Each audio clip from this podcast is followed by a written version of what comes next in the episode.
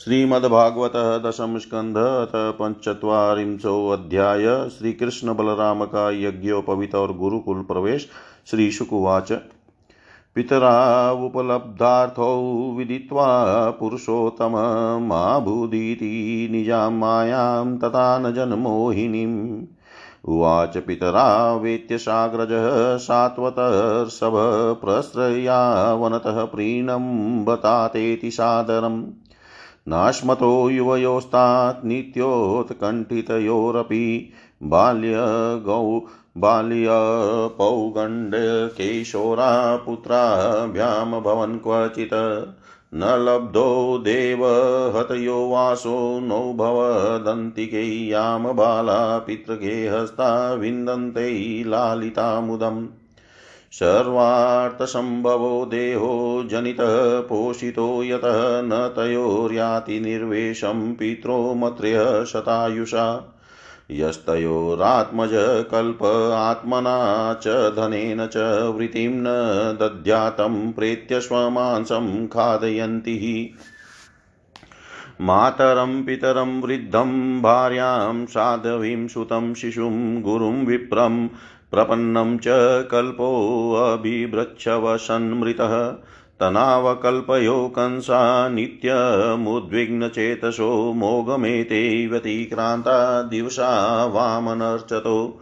ततक्षन्तुमर्हतस्तात् मातर्णो परतन्त्रयो अकुर्वतौ तौर्वां शुश्रूषां क्लिष्टयो दुहृदा श्रीशुकुवाच इति माया हरे विश्वात्मनो गिरा मोहिता मोहितावङ्कमारोप्य परिष्वज्या पतुर्मूर्धम सिञ्चन्त्वाश्रुधारभिस्नेहपाशेन चावृतो न किञ्चिदुचुत न किञ्चिदुचतु राजन् बाष्पकण्ठो विमोहितो एवमाश्वासय पितरो भगवान् देवकीसुत मातामहं तुग्रसेनं तदु यदूनां करो नृपम्।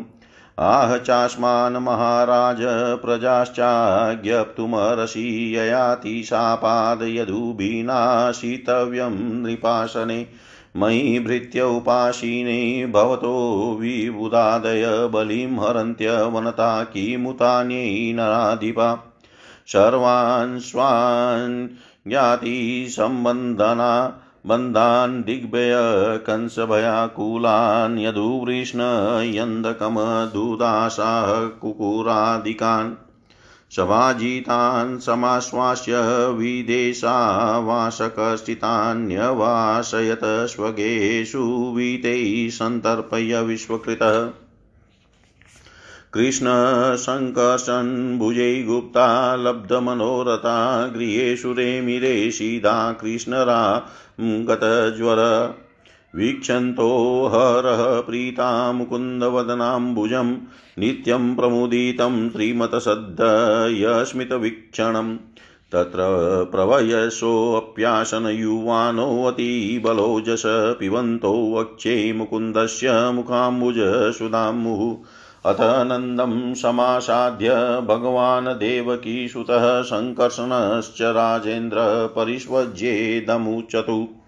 पितु पितर्युवाभ्यां स्निग्धाभ्यां पोषितो लालितो वृषं पित्रोरभ्यधिका प्रीतिरात्मजेष्वात्मनोऽपि स पिता सा च जननीयो पुष्पितां स्वपुत्रवत शिशुन बन्धुभिरुत्सृष्टान् कल्पैः पोषरक्षणैः यातयूयं व्रजं तात वयं च स्नेहदुःखितान् ज्ञातिन वो द्रष्टुं वेश्यामो विदाय सुहृदां सुखम् एवं शान्तवय्य भगवानन्दं सव्रजमच्युत वासोऽलङ्कार कुप्याद्यैरहर्यामाशसादरम् इत्युक्तस्थो परिष्वज्य नन्दप्रणय विह्वल पूरयन् श्रुभिनेत्रैः सह गोपैः व्रजं ययो।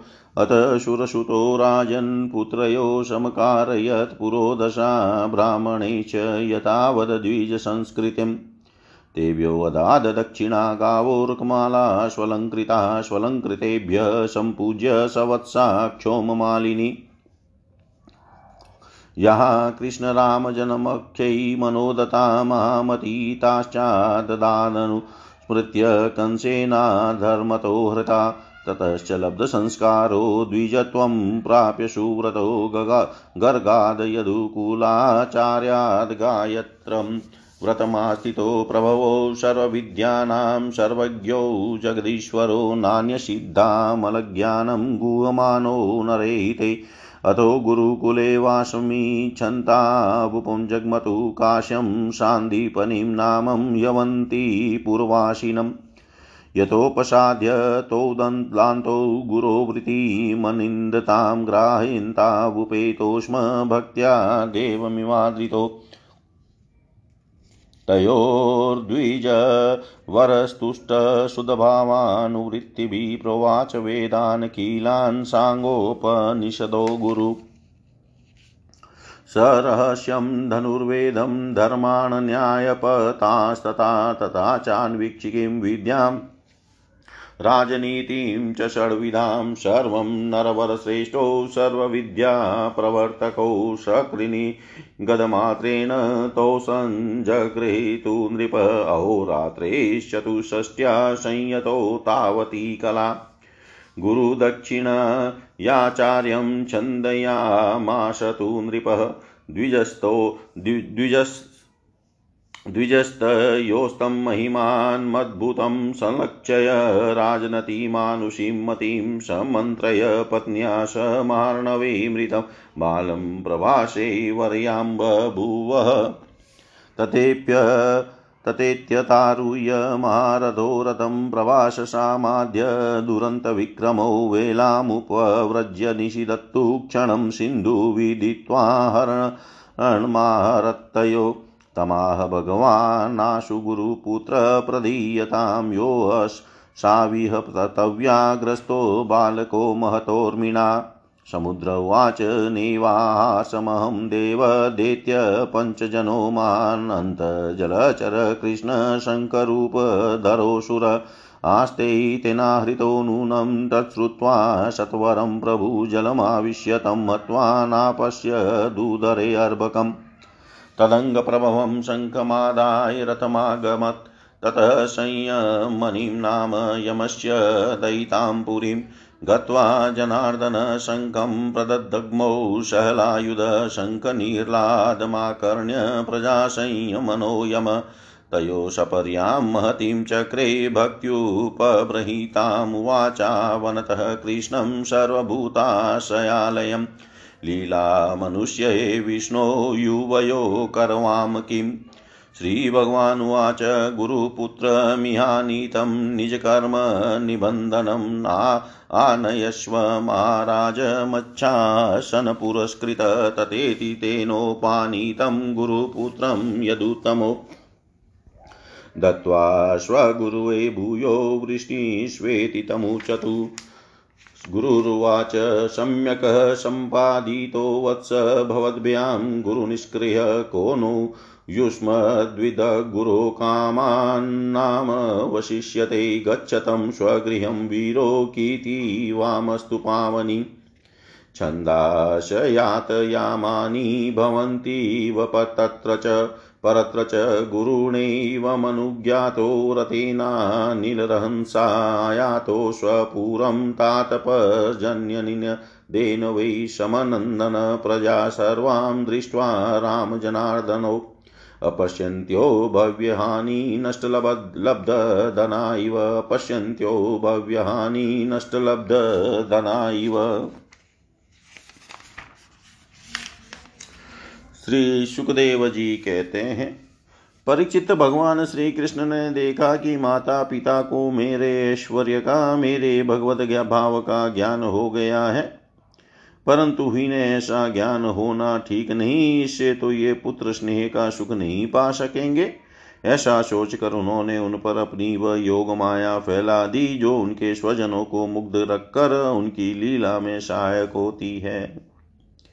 यदुवंश शिरोमणि भगवान श्री कृष्ण बड़े भाई बलराम जी के साथ अपने माँ बाप के पास जाकर आदर पूर्वक और विनय से झुक कर मेरी अम्मा, मेरे पिताजी, इन शब्दों से उन्हें प्रसन्न करते हुए कहने लगे, पिताजी, माताजी, हम आपके पुत्र हैं और आप हमारे लिए सर्वदा उत्कंठित रहे हैं, फिर भी आप हमारे बाल्य, पौगंड और किशोर अवस्था का सुख हमसे नहीं पा सके। दुर्देव वश हम लोगों को आपके पास रहने का सौभाग्य ही नहीं मिला। इसी से बालकों को माता पिता के घर में रहकर जो लाड प्यार का सुख मिलता है, वह हमें भी नहीं मिल सका। पिता और माता ही इस शरीर को जन्म देते हैं और इसका लालन पालन करते हैं। तब कहीं जाकर यह शरीर, धर्म, अर्थ, काम अथवा मोक्ष की प्राप्ति का साधन बनता है। यदि कोई मनुष्य सौ वर्षों तक जी कर माता और पिता की सेवा करता रहे, तब भी वह उनके उपकार से उऋण नहीं हो सकता। जो पुत्र सामर्थ्य रहते भी अपने माँ बाप की शरीर और धन से सेवा नहीं करता, उसके मरने पर यमदूत उसे अपने, उसके अपने शरीर का मांस खिलाते हैं। जो पुरुष समर्थ होकर भी बूढ़े माता पिता, सती पत्नी, बालक, संतान, गुरु, ब्राह्मण और शरणागत का भरण पोषण नहीं करता, वह जीता हुआ भी मुर्दे के समान ही है। पिताजी हमारे इतने दिन व्यर्थ ही बीत गए, क्योंकि कंस के भय से सदा उद्विग्न चित रहने के कारण हम आपकी सेवा करने में असमर्थ रहे। मेरी माँ और मेरे पिताजी, आप दोनों हमें क्षमा करें। आय दुष्ट कंस ने आपको इतने इतने कष्ट दिए, परंतु हम पर तंत्र रहने के कारण आपकी कोई सेवा शुश्रूषा न कर सके। श्री सुखदेव जी कहते हैं, परीक्षित, अपनी लीला से मनुष्य बने हुए विश्वात्मा श्री हरि की वाणी से मोहित हो देव की वसुदेव ने उन्हें गोद में उठा लिया और हृदय से चिपका कर परमानंद प्राप्त किया। राजन वे स्नेह पाश से बंद कर पूर्ण मोहित तो हो गए और आंसुओं की धारा से उनका अभिषेक करने लगे। यहाँ तक कि आंसुओं के कारण गला रुंद जाने से वे कुछ बोल भी न सके। देवकी नंदन भगवान श्री कृष्ण ने इस प्रकार अपने माता पिता को सांत्वना देकर अपने नाना उग्रसेन को यदुवंशियों का राजा बना दिया। और उनसे कहा, महाराज हम आपकी प्रजा हैं। आप हम लोगों पर शासन कीजिए। राजा ये आती का साप होने के कारण यदुवंशी राज सिंहासन पर नहीं बैठ सकते। परंतु मेरी ऐसी ही इच्छा है, इसलिए आपको कोई दोष न होगा। जब मैं सेवक बनकर आपकी सेवा करता रहूँगा, तब बड़े बड़े देवता भी सिर झुकाकर आपको भेंट देंगे। दूसरे नरपतियों के बारे में तो कहना ही क्या है? परीक्षित भगवान श्री कृष्ण ही सारे विश्व के विधाता हैं। उन्होंने जो कंस के भय से व्याकुल होकर इधर उधर भाग गए थे, उन यदु वृष्णि अंधक, मधुदाशा और कुकर आदि वंशों में उत्पन्न समस्त सजातीय संबंधियों को ढूंढ ढूंढ कर बुलवाया। उन्हें घर से बाहर रहने में बड़ा क्लेश उठाना पड़ता था, उठाना पड़ा था। भगवान ने उनका सत्कार किया, सांत्वना दी और उन्हें खूब धन संपत्ति देकर तृप्त किया तथा अपने अपने घरों में बसा दिया। अब सारे के सारे यदुवंशी भगवान श्री कृष्ण तथा बलराम जी के बाहुबल से सुरक्षित थे। उनकी कृपा से उन्हें किसी प्रकार की व्यथा नहीं थी, दुख नहीं था। उनके सारे मनोरथ सफल हो गए थे वे कृतार्थ हो गए थे अब वे अपने अपने घरों में आनंद से विहार करने लगे। भगवान श्री कृष्ण का वदन आनंद का सदन है।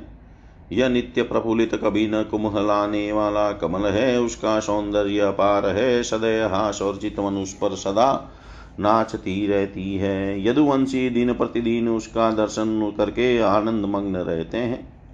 मथुरा के वृद्ध पुरुष भी युवकों के समान अत्यंत बलवान और उत्साही हो गए थे, क्योंकि वे अपने नेत्रों के दान दोनों से बारंबार भगवान के मुखारविंद का अमृतमय मकरंद रसपान किया करते थे। प्रिय परिचित अब देव की नंदन, भगवान श्री कृष्ण और बलराम जी दोनों ही नंद बाबा के पास आए और गले लगने के बाद उनसे कहने लगे, पिताजी, आपने और माँ यशोदा ने बड़े स्नेह और दुलार से हमारा लालन पालन किया है। इसमें कोई संदेह नहीं कि माता पिता संतान पर अपने शरीर से भी अधिक स्नेह करते हैं, जिन्हें पाल पालन पोषण न कर सकने के कारण स्वजन संबंधियों ने त्याग दिया है। उन बालकों को जो लोग अपने पुत्र के समान लाड़ प्यार से पालते हैं, वे ही वास्तव में उनके माँ बाप हैं। पिताजी, अब आप लोग व्रज में जाइए। इसमें संदेह नहीं कि हमारे बिना वात्सल्य स्नेह के कारण आप लोगों को बहुत दुख होगा। यहाँ के सुहृद संबंधियों को सुखी करके हम आप लोगों से मिलने के लिए आएँगे। भगवान श्री कृष्ण ने नंद बाबा और दूसरे व्रजवासियों को इस प्रकार समझा बुझा कर बड़े आदर के साथ वस्त्र आभूषण और अनेक धातुओं के बने बर्तन आदि देकर उनका सत्कार किया। भगवान की बात सुनकर नंद बाबा ने प्रेम से अधीर होकर दोनों भाइयों को गले लगा लिया और फिर नेत्रों में आँसू भरकर गोपों के साथ व्रज के लिए प्रस्थान किया।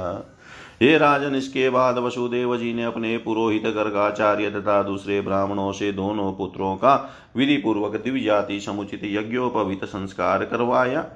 उन्होंने विविध प्रकार के वस्त्रों और आभूषणों से ब्राह्मणों का सत्कार करके उन्हें बहुत सी दक्षिणा तथा बछड़े वाली गौएँ दी। सभी गौएँ गले में सोने की माला पहने हुई थी तथा और भी बहुत से आभूषणों एवं रेशमी वस्त्रों की मालाओं से विभूषित थी।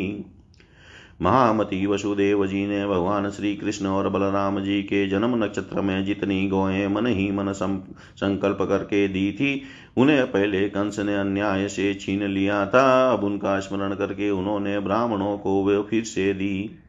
इस प्रकार यदुवंश के आचार्य गर्ग जी से संस्कार कराकर बलराम जी और भगवान श्री कृष्ण द्विजत्व को प्राप्त हुए। उनका ब्रह्मचर्य व्रत अखंड तो था ही। अब उन्होंने गायत्री पूर्वक अध्ययन करने के लिए उसे नियमत स्वीकार किया। श्री कृष्ण और बलराम जगत के एकमात्र स्वामी हैं, सर्वज्ञ हैं, सभी विद्याएँ श्री कृष्ण और बलराम जगत के एकमात्र स्वामी हैं, सर्वज्ञ हैं, सभी विद्याएँ उन्हीं से निकली है। उनका निर्मल ज्ञान स्वतः सिद्ध है। फिर भी उन्होंने मनुष्य की सी लीला करके उसे छिपा रखा था।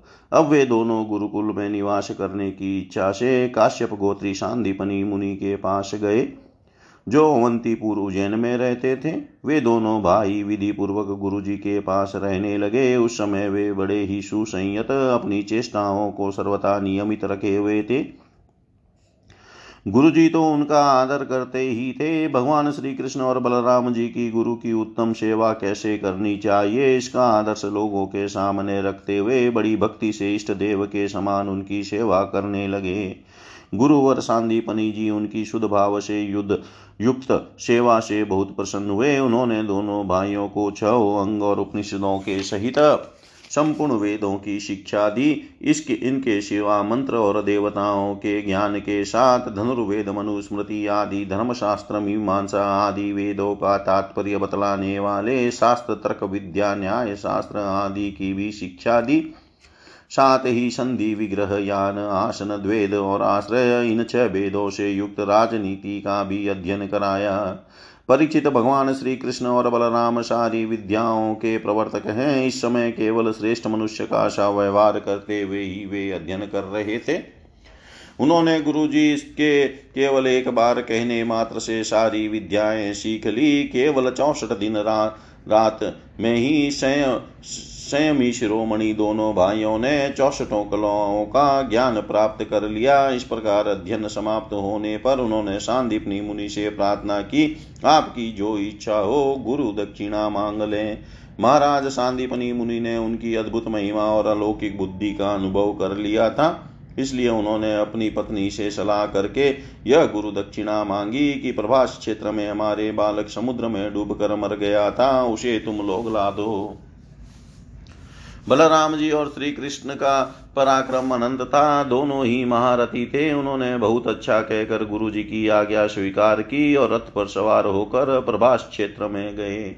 वे समुद्र तट पर जाकर क्षण भर बैठे रहे। उस समय यह जानकर कि ये साक्षात परमेश्वर हैं।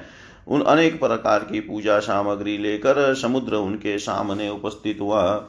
भगवान ने समुद्र से कहा, समुद्र, तुम यहाँ अपनी बड़ी बड़ी तरंगों से हमारे जिस गुरुपुत्र को वहाँ ले गए थे, उसे लाकर शीघ्र हमें दो। मनुष्य वेशधारी समुद्र ने कहा देवादि देव श्री कृष्ण मैंने उस बालक को नहीं लिया है।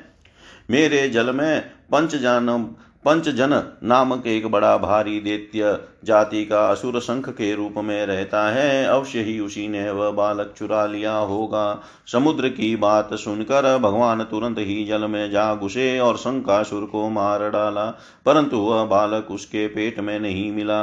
तब उसके शरीर का शंख लेकर भगवान रथ पर चले आए। वहाँ से बलराम जी के साथ श्री कृष्ण ने यमराज की प्रिय पुरी संयमनी में जाकर अपना शंख बजाया। शंख का शब्द सुनकर सारी प्रजा का शासन करने वाले यमराज ने उनका स्वागत किया।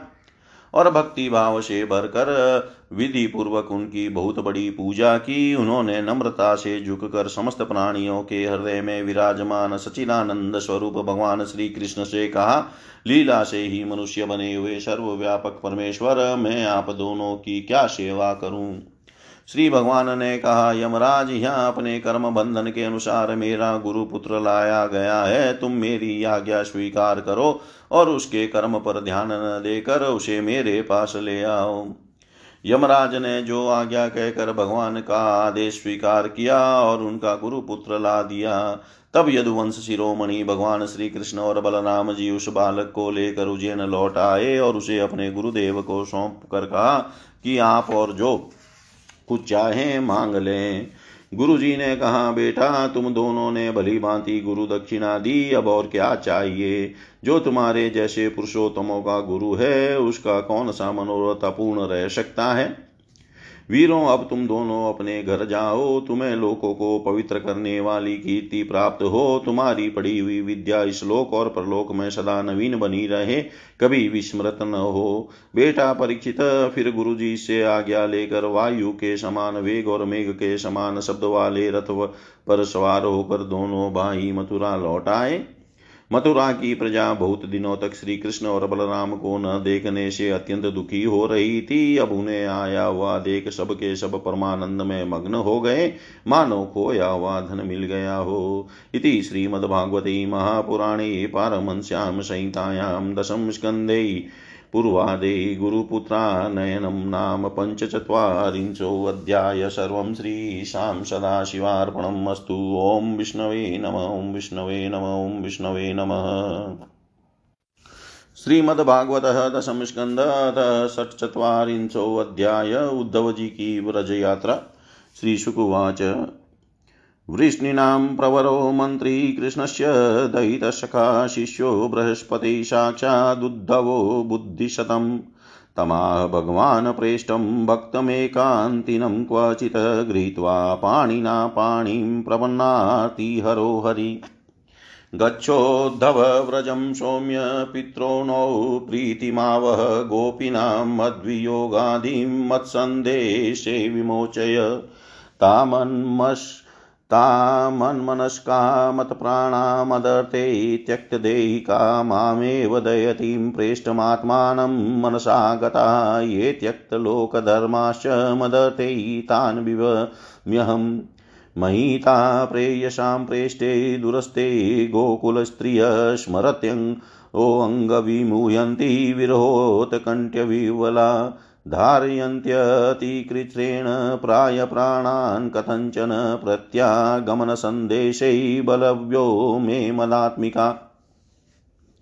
श्रीशुकुवाच इत्युक्त उद्धवो राजन् सन्देशं भर्तृरादृत आदाय रथमारुह्य प्रययो नन्दगोकुलम्। प्राप्तो नन्दव्रजं श्रीमान्निम्लोचति विभावशोचन्ययान् प्रविशतां पशूनां कुररेणुभिः वासितातेऽभियुध्याद्भिनादितं शुष्मीभिवृशे धावन्तीभिश्च वस्त्राभिरुधो भारे सवत्सकान् इतस्ततो विलङ्घद्भिगोवत्सै मण्डितं शितै गोदोहशब्दाभिरमं वेणूनां निष्वनेन च गायन्तीभिश्च कर्माणि शुभानि बलकृष्णयो स्वलङ्कृताभिगोपीभिगोपेषु विराजितम्। अग्न्यकीर्तिथि गोविप्रपितृदेवार्चनान्वितै धूपदीपेश्च माल्ये च गोपावासै मनोरमम्।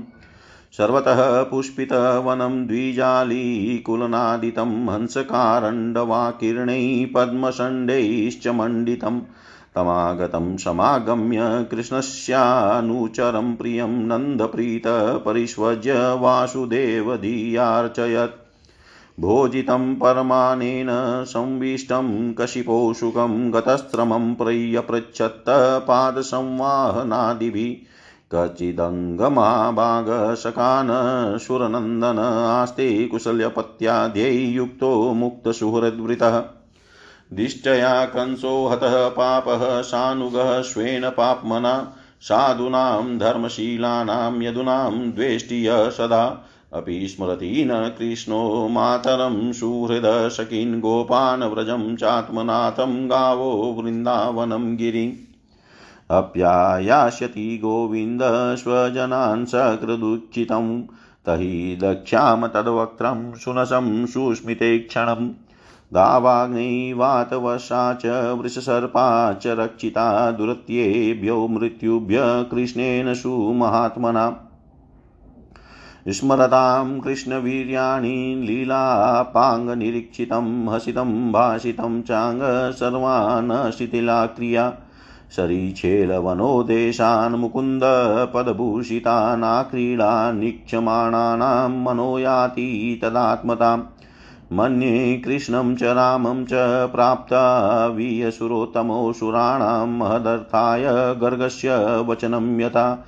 कंसं नागायुतप्राणं मलो गजपतिं तथावधिष्ठां लीलयेव पशुनिव मृगाधिप तालत्रयं महासारं धनुर्यष्टिमिवे भराट् भञ्ज भवञ्जैकेन हस्तेन सप्ताहमददात् गिरिम् प्रलम्बो धेनुकोऽरिष्टस्त्रीणावर्तो बकादय दैत्यासुरासुरजितो हता येनेह लीलया श्रीशुकुवाच इति संस्मृत्य संस्मृत्य नन्दकृष्णानुरक्तधि।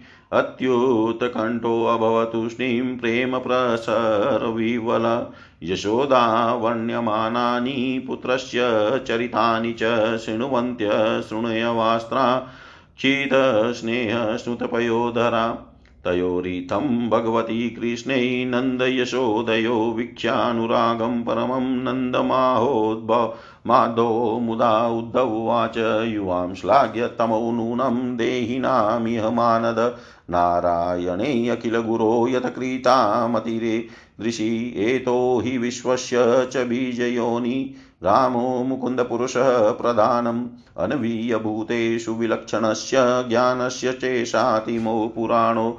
यस्मिन् जनः प्राणवियोगकाले क्षणं समावेश्य मनो विशुद्धं निहृत्य कर्माशयमाशु याति परां गतिं ब्रह्ममयोऽर्कवर्ण तस्मिन् भवन्तावखिलात्महेतो नारायणो कारणमत्र्यमूर्तौ भावं विदतां नितराम् आत्मनः किं वा वसिष्ठं युवयो सुकृत्यमम् आगमिष्यत्यदीर्घेन कालेन व्रजमच्युतः प्रियं विद्याशते पित्रो भगवान् सात्वतां पति। हत्वा कंसं रङ्गमध्ये प्रतिमं सर्वसात्वतां यदाहव। समागत्य कृष्णसत्यं करोति तत्। मा खिद्यतं महाभागो द्रक्ष्यतः कृष्णमन्तिके अन्तर्हदीशभूतानामास्ते ज्योतिरिवेद्यसि। न यस्यास्ति प्रिय कश्चिना प्रियो वात्स्यमानिन नोत्तमो नादमो नापि समानश्चासमोऽपि वा। न पात् न माता न पिता तस्य न भार्या न सुतादय। नात्मीयो न परश्चापि न देहो जन्म एव च। न चास्य कर्म वा लोके सदसन्मिश्रयोनिषु क्रीडाटसोऽपि साधूनां परित्राणाय कल्पते। सत्त्वं रजस्तम इति भजते निर्गुणो गुणान् क्रीडन्। तीतोऽत्र गुणेश सृजत्यवतिहन्त्यज। यथा ब्रह्मरीका दृष्ट्या भ्राम्यतीव महीयते चिते कतरी तत्रात्मा कते वा धिया स्मृत। युवयोरेव नेवायमात्मजो भगवान् हरि, सर्वेषामात्मजो यात्मा पिता माता स ईश्वर। दृष्टं श्रुतं भूतभवद्भविष्यतः स्ताशनुश्चरिष्णु महदल्पकं च विनाच्युतादवस्तुतरां न वाच्यं स एव सर्वं परमार्थभूत, एवं निशासा ब्रुवतो व्यतीतानन्दस्य, कृष्णानुचरस्य राजन् गोप्य समुताय निरूप्य दीपान् वास्तु न संव्यचर्य दधिन्यमन्तन तादीपदीप्तै मणिभिविरेजुरजुभिर्कस भुजङ्कक कणस्रजचलनीतम्बनारकुण्डलत्विषकपोलारुणकुङ्कुमानना उद्गायती नामरविन्दलोचनं व्रजाङ्गनानां दिवमस्पशदध्वनि दग्न च निर्मन्थनशब्दमिश्रितो निरस्यते येन दिशाममङ्गलम् भगवत्युदिते सूर्ये नन्दद्वारी व्रजोकश दृष्ट्वा रतं सातकोमं कस्यायमिति चाब्रुवन् अक्रूरागतः किं वा यकंसस्यार्थसाधक येन नीतो मधुपुरीं कृष्णकमललोचन किं साध्यैष्यत्यस्माभिभ्रतु प्रेतस्य निष्कृतिमिति स्त्रीणां वदन्तीनामुद्धवोऽगातकृताहुलिक्। इति स्त्रीणां वदन्तीनामुद्धवो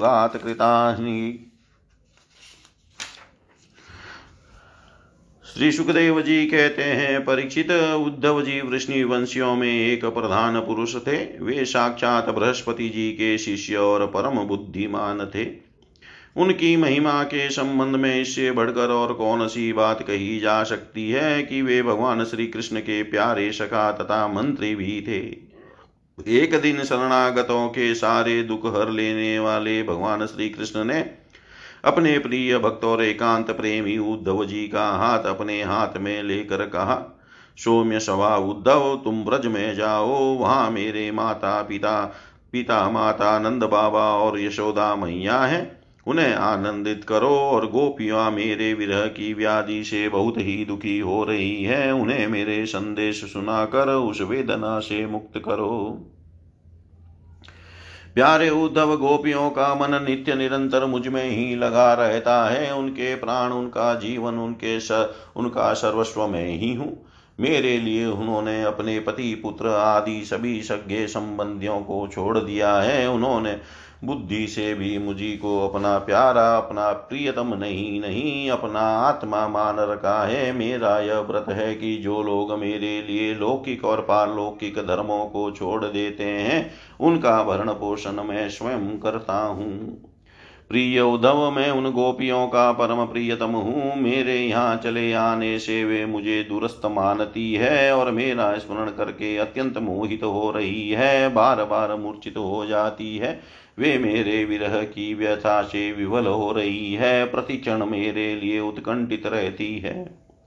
मेरी गोपियाँ, मेरी प्रेयसियाँ इस समय बड़े ही कष्ट और यत्न से अपने प्राणों को किसी प्रकार रख रही है। मैंने उनसे कहा था कि मैं आऊँगा। वही उनके जीवन का आधार है उद्धव। और तो क्या कहूँ, मैं ही उनकी आत्मा हूँ। वे नित्य निरंतर मुझमें ही तन्मय रहती हैं। श्री सुखदेव जी कहते हैं, परिचित, जब भगवान श्री कृष्ण ने यह बात कही, तब उद्धव जी बड़े आदर से अपने स्वामी का संदेश लेकर रथ पर सवार हुए और नंद गाँव के लिए चल पड़े। परम सुंदर उद्धव जी सूर्यास्त के समय नंद बाबा के व्रज में पहुँचे।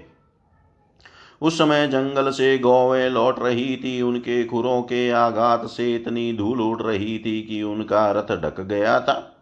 व्रज भूमि में ऋतुमती गौों के लिए मतवाले सांड आपस में लड़ रहे थे। उनकी गर्जना से सारा व्रज गुंज रहा था। थोड़े दिनों की ब्याई हुई गौएँ अपने थनों के भारी भार से दबी होने पर भी अपने अपने बछड़ों की ओर दौड़ रही थी। सफ़ेद रंग के बछड़े इधर उधर उछल कूद मचाते हुए बहुत ही भले मालूम होते थे। गाय धूने की घर घर ध्वनि से और बांसुरियों की मधुर टेर से अब भी व्रज की अपूर्व शोभा हो रही थी। गोपी और गोप सुंदर सुंदर वस्त्र तथा गहनों से सज धज कर श्री कृष्ण तथा बलराम जी के मंगलमय चरित्रों का गान कर रहे थे और इस प्रकार व्रज की शोभा और भी बढ़ गई थी। गोपों के घरों में अग्नि सूर्य अतिथि, गौ ब्राह्मण और देवता पितरों की पूजा की हुई थी। धूप की सुगंध चारों ओर फैल रही थी और दीपक जगमगा रहे थे। उन घरों को पुष्पों से सजाया गया था। ऐसे मनोहर गृहों से सारा व्रज और भी मनोरम हो रहा था। चारों ओर वन पक्तियाँ फूलों से लद रही थी, पक्षी चहक रहे थे और भोरे गुंजार कर रहे थे। वहाँ जल और स्थल दोनों ही कमलों के वन से शोभायमान थे और हंस बतक आदि पक्षी वन में विहार कर रहे थे। जब भगवान श्री कृष्ण के प्यारे अनुचर उद्धव जी व्रज में आए, तब उनसे मिलकर नंद बाबा बहुत ही प्रसन्न हुए। उन्होंने उद्धव जी को गले लगाकर उनका वैसा ही समान किया। मानो स्वयं भगवान श्री कृष्ण आ गए हों। समय पर उत्तम मन का भोजन कराया और जब वे आराम से पलंग पर बैठ गए, सेवकों ने पाँव दका, दबाकर पंखा जलाकर उनकी थकावट दूर कर दी। तब नंद बाबा ने उनसे पूछा, परम भाग्यवान उद्धव जी, अब हमारे सका वसुदेव जी जेल से छूट गए। उनके आत्म्य स्वजन तथा पुत्र आदि उनके साथ हैं। इस समय वे सब कुशल से तो हैं न। यह बड़े सौभाग्य की बात है कि अपने पापों के फलस्वरूप पापी कंस अपने अनुयायियों के साथ मारा गया। क्योंकि स्वभाव से ही धार्मिक परम साधु यदि वंशियों से वह द्वेष करता था। अच्छा उद्धव जी श्री कृष्ण कभी हम लोगों को भी याद करते हैं। यह उनकी माँ है, स्वजन संबंधी है, सखा है, गोप है, उन्हीं को अपना स्वामी और सर्वस्व मानने वाला यह व्रज है। उन्हीं की गौएँ वृंदावन और यह गिरिराज है। क्या वे कभी इनका स्मरण करते हैं? आप यह तो बतलाइए कि हमारे गोविंद अपने सुहृद बांधवों को देखने के लिए एक बार भी यहाँ आएँगे क्या? यदि वे यहाँ आ जाते तो हम उनकी वह सुगढ़ नाशिका उनका मधुर हास्य और मनोहर चितवन से युक्त मुख कमल देख तो लेते। उद्धव जी श्री कृष्ण का हृदय उदार है, उनकी शक्ति अनंत है। उन्होंने दावानल से आदि से, पानी से वृषासुर और अजगर आदि अनेकों मृत्यु के निमित्तों से जिन्हें टालने का कोई उपाय न था, एक बार नहीं, अनेक बार हमारी रक्षा की है। उद्धव जी हम श्री कृष्ण के विचित्र चरित्र, उनकी विलासपूर्ण तिरछी चितवन, उन्मुक्त हास्य मधुर भाषण आदि का स्मरण करते रहते हैं और उसमें इतने तन में रहते हैं कि अब हमसे कोई काम काज नहीं हो पाता। जब हम जब हम देखते हैं कि यह वह नदी है, जिसमें श्री कृष्ण जल क्रीड़ा करते थे, यह वही गिरिराज है जिसे उन्होंने अपने एक हाथ पर उठा लिया था। ये वे ही वन के प्रदेश हैं जहाँ श्री कृष्ण गौएँ चराते हुए बांसुरी बजाते थे। और ये वे ही स्थान हैं जहाँ वे अपने शखाओं के साथ अनेकों प्रकार के खेल खेलते थे। और साथ ही यह भी देखते हैं कि वहाँ उनके चरण चिन्ह भी मीटे नहीं है, तब उन्हें देख कर हमारा मन श्री कृष्णमय हो जाता है। इसमें संदेह नहीं कि मैं श्री कृष्ण और बलराम को देव शिरोमणि मानता हूँ, और यह भी मानता हूँ कि वे देवताओं का कोई बहुत बड़ा प्रयोजन सिद्ध करने के लिए यहाँ आए हुए हैं। स्वयं भगवान गर्गाचार्य जी ने मुझे मुझसे ऐसा ही कहा था, जैसे सिंह बिना किसी परिश्रम के पशुओं को मार डालता है, वैसे ही उन्होंने खेल खेल में ही दस हज़ार हाथियों का बल रखने वाले कंस, उसके दोनों अजय पहलवानों और महान बलशाली गजराज कुबल या पीड़ा को मार डाला। उन्होंने तीन ताल लंबे और अत्यंत दृढ़ धनुष को वैसे ही तोड़ डाला, जैसे कोई हाथी किसी छड़ी को तोड़ डाले। हमारे प्यारे श्री कृष्ण ने एक हाथ से सात दिनों तक गिरिराज को उठाए रखा था। यही सबके देखते देखते खेल खेल में उन्होंने प्रलम्ब धेनुक, अरिष्ट, तृणावर्त और बक आदि उन बड़े बड़े देतियों को मार डाला। उन्होंने, जिन्होंने समस्त देवता और असुरों पर विजय प्राप्त कर ली थी। श्री सुखदेव जी कहते हैं, परिचित नंद बाबा का हृदय यो ही भगवान श्री कृष्ण के अनुराग रंग में रंगा हुआ था। जब इस प्रकार वे उनकी लीलाओं का एक एक करके स्मरण करने लगे, तब तो उनमें प्रेम की बाढ़ ही आ गई। वे विवल हो गए और मिलने की अत्यंत उत्कंठा होने के कारण उनका गला रुंध गया। वे चुप हो गए। यशोदा रानी भी वहीं बैठकर नंद बाबा की बातें सुन रही थी। श्री कृष्ण की एक एक लीला सुनकर उनके नेत्रों में से आँसू बहते जाते थे और पुत्र स्नेह की बाढ़ से उनके स्तनों से दूध की धारा बहती जा रही थी। उद्धव जी, नंद बाबा और यशोदा रानी के हृदय में श्री कृष्ण के प्रति अगाध अनुराग है। यह देख कर आनंद मग्न हो गए और उनसे कहने लगे उद्धव जी ने कहा, हे मानद इसमें संदेह नहीं कि आप दोनों समस्त शरीरधारियों में अत्यंत भाग्यवान हैं, सह सराहना करने योग्य हैं, क्योंकि जो सारे चराचर जगत के बनाने वाले और उसे ज्ञान देने वाले नारायण हैं, उनके प्रति आपके हृदय में ऐसा वात्सल्य स्नेह पुत्र भाव है। बलराम और श्री कृष्ण पुराण पुरुष है, वे सारे संसार के उपादान कारण और निमित्त कारण भी है। भगवान श्री कृष्ण पुरुष है तो बलराम जी प्रधान प्रकृति है। ये ही दोनों समस्त शरीरों में प्रविष्ट होकर उन्हें जीवन दान देते हैं और उनमें उनसे अत्यंत विलक्षण जो ज्ञान स्वरूप जीव है, उसका नियमन करते हैं। जो जीव मृत्यु के समय अपने शुद्ध मन को एक क्षण के लिए भी मन में लगा, उनमें लगा देता है, वह समस्त कर्म वासनाओं को धो पाता है। और शीघ्र ही सूर्य के समान तेजस्वी तथा ब्रह्ममय होकर परम गति को प्राप्त होता है। वे भगवान ही जो सबके आत्मा और परम कारण हैं, भक्तों की अभिलाषा पूर्ण करने और पृथ्वी का भार उतारने के लिए मनुष्य का सा सारा ग्रहण सा शरीर ग्रहण करके प्रकट हुए हैं। उनके प्रति आप दोनों का ऐसा सुदृढ़ वात्सल्य भाव है। फिर महात्मा हो आप दोनों के लिए अब कौन सा शुभ कर्म करना शेष रह जाता है? भक्तवत्सल यदुवंश शिरोमणि भगवान श्री कृष्ण थोड़े ही दिनों में व्रज में आएँगे और आप दोनों को अपने माँ बाप को आनंदित करेंगे। जिस समय उन्होंने समस्त यदुवंशियों के द्रोही कंस को रंग भूमि में मार डाला और आपके पास आकर कहा कि मैं व्रज में आऊँगा, उस कथन को वो वे सत्य करेंगे। नंद बाबा और माता यशोदा जी, आप दोनों परम भाग्यशाली हैं, खेद न करें। आप श्री कृष्ण को अपने पास ही देखेंगे, क्योंकि जैसे काष्ट में अग्नि सदा ही व्यापक रूप में से रहती है, वैसे ही वे समस्त प्राणियों के हृदय में सर्वदा विराजमान हैं। एक शरीर के प्रति अभिमान न होने के कारण न तो उनका कोई उनका प्रिय है और न तो अप्रिय। वे सब में और सबके प्रति समान है, इसलिए उनकी दृष्टि में न तो कोई उत्तम है और न तो अधम। यहाँ तक कि विषमता का भाव रखने वाला भी उनके लिए विषम नहीं है। न तो उनकी कोई माता है और न पिता, न पत्नी है और न तो पुत्र आदि, न अपना है और न तो पराया, न देह है और न तो जन्म ही इस लोक में उनका कोई कर्म नहीं है। फिर भी वे साधुओं के परित्राण के लिए, लीला करने के लिए देवादि, सात्विक, मत्स्यादि, तामस एवं मनुष्य आदि मिश्र योनियों में शरीर धारण करते हैं। भगवान जन्मा है, उनमें प्राकृत सत्व है, रज आदि में से एक भी गुण नहीं है।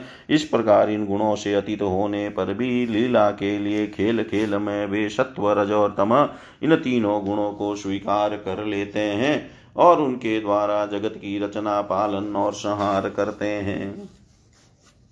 जब बच्चे घुमरी परेता खेलने लगते हैं या मनुष्य वेग से चक्कर लगाने लगते हैं, तब उन्हें सारी पृथ्वी घूमती हुई जान पड़ती है। वैसे ही वास्तव में सब कुछ करने वाला चित्त ही है, परंतु उस चित्त में हम बुद्धि हो जाने के कारण भ्रम वशु से आत्मा अपना में समझ लेने के कारण, जीव अपने को कर्ता समझने लगता है। भगवान श्री कृष्ण केवल आप दोनों के ही पुत्र नहीं है, वे समस्त प्राणियों के आत्मा, पुत्र, पिता, माता और स्वामी भी है।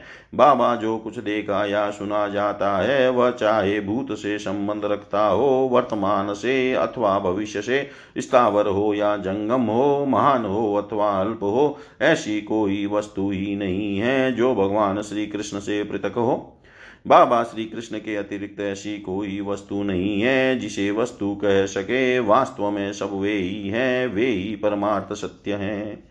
परीक्षित भगवान श्री कृष्ण के सगा उद्धव और नंद बाबा इसी प्रकार आपस में बातें करते रहे और वह रात बीत गई। कुछ रात शेष रहने पर गोपियाँ उठी। दीपक जलाकर उन्होंने घर की देलियों पर वास्तुदेव का पूजन किया। अपने घरों को झाड़ बुआर कर साफ़ किया और फिर दही मथने लगी। गोपियों की कलाइयों में कंगन शोभायमान हो रहे थे। रस्सी खींचते समय वे बहुत भली मालूम हो रही थी। उनके नितंब स्तन और गले के हार हिल रहे थे। कानों के कुंडल हिल हिल कर उनके कुंकुम मंडित कपोलों की ललिमा बढ़ा रहे थे। उनके आभूषणों की मणिया दीपक की ज्योति से और भी जगमगा रही थी और इस प्रकार वे अत्यंत शोभा से संपन्न होकर दही मत रही थी। उस समय गोपियाँ कमल नयन भगवान श्री कृष्ण के मंगलमय चरित्रों का गान कर रही थी। उनका वह संगीत दही मतने की ध्वनि से मिलकर और भी अद्भुत हो गया, तथा स्वर्ग लोक तक जा पहुँचा, जिसकी स्वर लहरी सब और फैलकर दिशाओं का अंग अमंगल मिटा देती है। जब भगवान भुवन भास्कर का उदय हुआ, तब व्रज, व्रजांगनाओं ने देखा कि नंद बाबा के दरवाजे पर एक सोने का रथ खड़ा है। वे एक दूसरे से पूछने लगी, यह किसका रथ है? किसी गोपी ने कहा, कंस का प्रयोजन सिद्ध करने वाले अक्रूर ही तो कहीं फिर नहीं आ गया है। जो कमल नयन प्यारे श्याम सुंदर को यहाँ से मथुरा ले गया था, किसी दूसरी गोपी ने कहा, क्या वह हमें ले जा कर अपने मरे हुए स्वामी कंस का पिंड दान करेगा? अब यहाँ उसके आने का और क्या प्रयोजन हो सकता है? व्रजवासिनी स्त्रियाँ इसी प्रकार आपस में बातचीत कर रही थी कि उस समय नित्य क्रम से निवृत्त होकर उद्धव जी आ पहुँचे। इति श्रीमद्भागवते महापुराणे पारमंस्यां सहितायां दशम स्कन्धे पूर्वादे नन्दशोकापनयनं नाम षट्चत्वारिंशोऽध्याय सर्वं श्रीशां सदाशिवार्पणम् अस्तु। ॐ विष्णवे नम। ॐ विष्णवे नम।